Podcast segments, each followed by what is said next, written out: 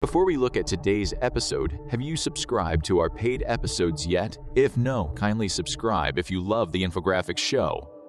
I'd like you all to take some few seconds to give us a 5-star rating. Thanks. When the Wright brothers first took off in their flying machine over a century ago, they never could have imagined how ubiquitous air travel would become.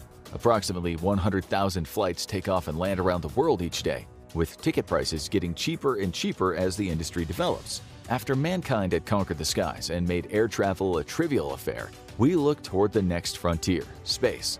But as engineers design new types of spacecraft, some might wonder why do they go to all that trouble? After all, the planes can fly pretty high. Couldn't we just fly them a little bit higher? Say, all the way to space? Technically, the answer is no. We absolutely could not. But why? That answer is a little bit more complicated. Let's first look at how high planes can actually go. Commercial jets tend to fly at an altitude of around 28,000 to 35,000 feet, but they can reach heights of up to 40,000. Most of them aren't meant to go much higher than that, though there are exceptions such as the Concorde, a supersonic commercial jet that could reach a cruising altitude of 60,000 feet. NASA also designed an airplane called Helios that was able to fly up to 97,000 feet, but it was powered by electric motors and didn't resemble a typical airplane. Meanwhile, the minimum height required to exit the Earth's atmosphere and enter orbital airspace is 62 miles, or 327,360 feet. That's nearly 10 times the average height most commercial jets tend to fly. So, commercial planes and some scientific prototypes can't fly high enough to make it into space. But what is the reason for that? Why can't you just hop on a plane at LAX with a dream in your heart and soar off into the great unknown? Well, there are a few different reasons for that. First, there are forces that act on a plane lift, which pushes the craft upward, weight, which pushes it downward, thrust, which pushes it forward, and drag, which pushes it backward. Planes are designed with these forces in mind, and they're an essential factor in a successful flight. But in space, the gravitational force and air resistance ordinarily present are gone, and the forces required for the plane to act as intended are gone too. Next, there's the matter of temperature. Re entering the Earth's atmosphere generates a great deal of heat. Space shuttles are equipped with protective shielding that allows them to endure this heat without falling apart, but planes aren't quite so resilient. Even if you were able to fly a plane into space successfully, re entering the atmosphere would roast any passengers unlucky enough to be inside. Do not pay for an economy ticket to space, folks. It's just not worth it. Another obstacle standing between an ordinary commercial plane and space travel is the quality of air closer to space. The higher you go, the thinner the air becomes. At high enough altitude, the air becomes too thin for the plane to maintain its lift. At this point, the plane reaches something ominously called a coffin corner, in which it can no longer speed up, slow down, or climb any higher. The only way to keep the aircraft from crashing once in the coffin corner is by reducing its altitude while carefully gaining speed during a controlled descent. And then there's the issue of the plane's engine. Commercial airplane engines are unable to generate enough thrust to propel a craft through the atmosphere and into space, which requires approximately 7.2 million pounds of thrust. For comparison, the Boeing 747's engine generates around 63,000 pounds of thrust. Airplane engines also rely on air in order to generate combustion. Without enough fresh air, that combustion ceases and the engines die. Turns out the air part of the airplane matters quite a bit. This would pose a pretty big problem in space, given that it's pretty famous for being a place without much air. So, what would happen if a pilot decided to try their luck and fly their plane into space anyway? Well, like the Greek myth of Icarus, in which the titular young man disobeyed his father and attempted to fly higher and higher using a pair of wax wings only to have them melt from the heat of the sun, they would suffer a terrible fall back to Earth. Surprisingly, this has actually happened, with the most prominent example being the Pinnacle Airlines Flight 3701 in 2004. On October 14, 2004, Flight 3701 was due to transport an empty 50-seat Bombardier CRJ-200 from Little Rock, Arkansas to Minneapolis. The planned cruising altitude for the flight was 33,000 feet, but shortly after the plane left its destination, it began to ascend rapidly. After only 14 minutes of flight, the pilots requested clearance to climb to 41,000 feet, the maximum operating altitude for the Bombardier CRJ series. They expressed to each other an eagerness to test the limits of the aircraft. Clearance was granted, and the plane quickly climbed to this ambitious new height. Once it did, however, disaster struck. Both the engines lost power, likely due to a sudden ascent to an altitude at the absolute limit of the craft's capabilities. The pilots declared an emergency and descended, but were unable to restart the engines. The flight crashed into the ground outside of Jefferson City and both crew members were killed. The National Transportation Safety Board listed the causes of the crash as, quote, the pilot's unprofessional behavior, deviation from standard operating procedures, and poor airmanship, which seems a little harsh given that they were already dead. If the pilot's goal was to get to space, well, let's just say they didn't get close. Only reaching 41,000 feet, they were over just 12% of the way to escaping our atmosphere. So we know that airplanes can't fly to space, but there are actually a type of plane that can. That's right, you guessed it, space planes. A space plane is a vehicle capable of flying and gliding like an aircraft while in Earth's atmosphere and moving like a spacecraft once it's exited the atmosphere into outer space. It's sort of the best of both worlds. There are four types of spaceplanes that have successfully launched into orbit, re-entered the Earth's atmosphere, and landed safely. The US Space Shuttle, the Russian Buran, the US X-37, and the Chinese CSSHQ, or Reusable Experimental Spacecraft. The Space Shuttle was a partially reusable NASA spacecraft system that was operated from 1981 to 2011. Its components included the orbiter vehicle, which served as the space plane, three rocket engines, a pair of solid rocket boosters, and an expendable external tank. The space shuttle launched vertically like a typical rocket. The solid rocket boosters would be jettisoned from the craft before reaching orbit as the main engines continued powering it. Then, after the main engine cut off and the craft prepared to enter a steady orbit, the external tank was jettisoned as well. When it was time for the craft to re enter the atmosphere, its thermal protection system kept it safe from the high temperatures, and then it executed a runway landing as a spaceplane. In response to the NASA Space Shuttle, the Soviet Union started the Buran program. The Buran class spacecrafts were similar to the Space Shuttle, but there were some notable differences in the design. The main engines did not follow the spacecraft into orbit. Instead, small rocket engines on the body of the craft helped propel it to orbit. It was also capable of fully automated landings and flying missions without a crew on board. The Boeing X-37, also called the Orbital Test Vehicle, is more of a modern spaceplane that was first used in 2010. It's made up of a reusable robotic craft that's carried into space by a rocket-powered launch vehicle where it remains in orbit to aid in exploration and research. Once it's time for the X-37 to land, it'll re-enter the atmosphere and glide back to the ground as a spaceplane. The CSSHQ is China's answer to this new spaceplane arms race. It's a reusable orbiting spacecraft first launched in September 2020 that operates similarly to the other orbiting spaceplanes we discussed so far. If it ain't broke, don't fix it. In addition to these orbiting spaceplanes, there have been two rocket-powered aircrafts that have crossed the internationally recognized boundary into space, the X-15 and Spaceship One. On July 19, 1963, American World War II pilot, physicist, and astronaut Joseph A. Walker flew NASA's X-15 in the now famous Flight 90. During this flight, the craft reached an altitude of 106.01 kilometers, crossing the Kármán line and entering space. While up there, the interior of the craft achieved weightlessness for between 3 and 5 minutes. As it re-entered the atmosphere, some portions of the craft's exterior heated up to 650 degrees Celsius. This historic flight only lasted 12 minutes from launch to landing. Spaceship One took flight many decades later in 2004 as part of the competition for the $10 million Ansari X Prize. The challenge was as simple to describe as it is difficult to achieve be the first private organization to complete two successful piloted flights with two passengers in two weeks. Oh, and both those flights need to cross the boundary of space. This was achieved through several innovations working together. First, there was the launch aircraft, a hybrid rocket engine system named White Knight. This carried Spaceship One to a height of 47,000 feet and then dropped it. At this point, the pilot lit the craft's hybrid rocket, sending SS-1 shooting up toward its goal. Another element of SS-1 that allowed it to successfully complete its journey was the feather system. The feather here refers to the rear portion of the SS-1's wings, which would fold vertically before the craft reached its highest point. This would increase drag, slowing SS-1's speed as it prepared to re-enter the atmosphere. Then the feather would be retracted, allowing the craft to glide to a smooth, safe landing. After a series of test flights, each creeping closer and closer to space, Pilot Mike Melvill made history on June 21, 2004, when he passed the boundary of space by 150 meters. How did he celebrate this momentous occasion? He spent his few moments of weightlessness at the top of the world releasing chocolate into the cabin.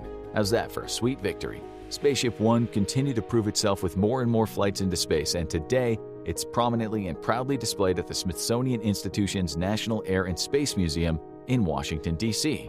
In the decades since the first launch of the space shuttle, there have been few official developments in the world of spaceplanes capable of entering orbit. The Boeing X-37B is the only craft still frequently used today and pales in comparison to its predecessors such as the Space Shuttle. So why aren't there more space planes rocketing off into the sky? Well, there are researchers trying to bring the reusable space plane back. Reaction Engines, a British aerospace company founded by three engineers following the cancellation of a British spaceplane project in 1989, intends to create Skylon, a single-stage to orbit spaceplane. They're also designing an engine to power it. The Synergetic Air-Breathing Rocket Engine, or SABRE, is a hydrogen-powered engine intended to use the oxygen in Earth's atmosphere to propel a spaceplane to hypersonic speeds before blasting off into space much in the style of a conventional rocket. There are some pretty impressive names attached to the project, such as Rolls-Royce, Boeing, and British Aerospace. So when can we expect to see Skylon in action? In April of this year, Reaction Engine CEO Mark Thomas spoke out about the project on the Aviation Extended podcast saying, what's more likely is a two-stage to orbit system, so you'd still have a very capable and fully reusable first stage launcher that could well operate in a horizontal takeoff and landing configuration, but you'd have a much more expendable or less reusable upper stage that did the ultimate push to orbit. So, okay, the future of aerospace technology is cool and all, but what about the non-astronauts who want to take a spin on a space plane while watching old NBC sitcoms and eating potato chips in an uncomfortably stiff chair? Will spaceplane travel ever come to the regular Joe consumer? Well, as it turns out, the first commercial space flights have already happened. British business magnate Richard Branson's Virgin Galactic, a spaceflight company aiming to usher in a new era of space-based tourism, completed its first commercial flight into space on June 29, 2023. The maiden voyage aboard the rocket plane Unity included an instructor, the plane's two pilots, two Italian Air Force colonels, and an aerospace engineer from the National Research Council of Italy. The suborbital ride lasted just 90 minutes as they experienced a few minutes of weightlessness at the highest point. The passengers unfolded an Italian flag in celebration. The first guests on Virgin Galactic were there as scientists just as much as tourists, one of them wearing a suit that measured his biometric data throughout the journey. Another conducted an experiment concerning the mixing properties of different liquids and solids in a low-gravity environment. There were some concerns about the safety of the trip following the deadly crash of Virgin Galactic's Spaceship Two in 2014 and the disappointing results of Virgin Orbit's satellite launch, which ended abruptly when a rocket carrying the first ever satellites to launch from British soil failed to make it to orbit. However, the flight went smoothly and people began clamoring to be on the next trip to space. At the time of this first flight, the company had sold 800 tickets for future trips. Now, before you reach for your wallet, you should know the price is a little steep for the average space enthusiast, clocking in at around $450,000 a seat. Sorry, folks, unless you're part of the 1%, commercial space travel still a no-go. Okay, that's not exactly true. You could also be lucky enough to win a fundraising competition by the organization Space for Humanity, a nonprofit intending to make space travel more accessible. That's what happened to Keisha Schahaff, who won a spot aboard the first Virgin Galactic flight for space tourists rather than passengers with professional experience. Schahaff, her daughter, and former Olympian Jon Goodwin climbed aboard the Unity in August of 2023, along with the spaceplane's commander, the pilot, as well as Virgin Galactic's chief astronaut instructor, Beth Moses. The Unity spaceplane was strapped to the wing of a Virgin twin fuselage VMS Eve carrier jet, which took off from a 12,000-foot runway in the New Mexico desert at around 11 a.m. Once the carrier jet reached altitudes of approximately 45,000 feet, it released Unity, dropping it from the wing much like you'd drop a bomb. But the only explosions involved in this vessel were mines being blown. A few seconds after Unity was dropped, its hybrid rocket motor ignited to propel the craft upward and out of the lower atmosphere. Its velocity steadily increased until it was around three times the speed of sound, and then the rocket motor shut down, suspending the crew and passengers in a few minutes of weightlessness. It continued to climb upward until it reached its maximum altitude of 54.9 miles.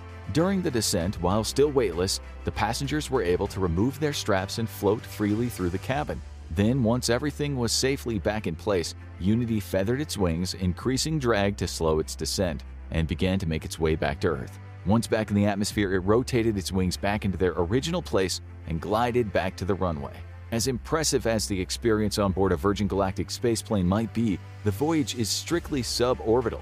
Is there any hope for a commercial spaceplane that actually enters orbit like a space shuttle? Sierra Space is developing one, the Dream Chaser, a winged commercial spaceplane ideal for transporting cargo or even human passengers. Eventually, it could carry up to seven people as well as cargo back and forth from a point in low Earth orbit.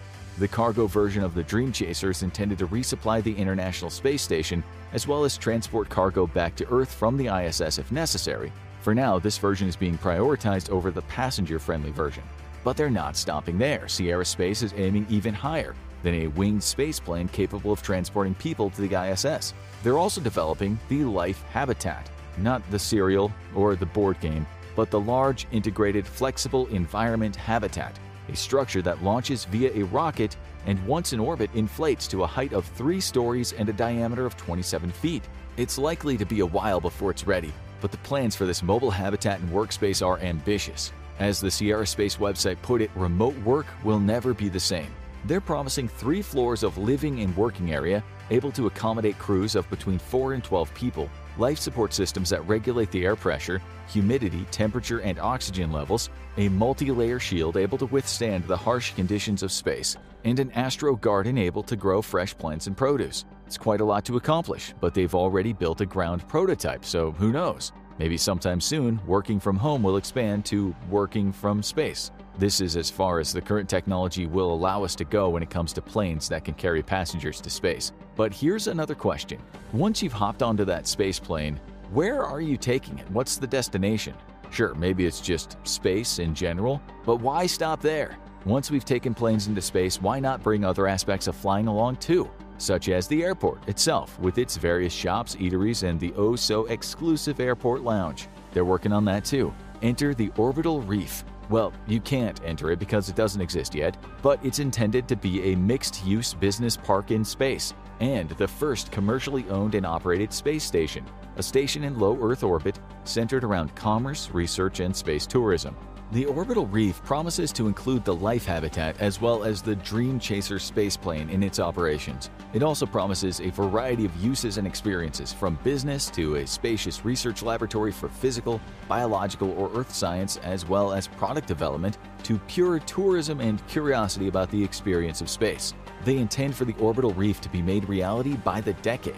Sounds like something out of a science fiction story, but in August 2022, Orbital Reef's plans passed a system design review by NASA.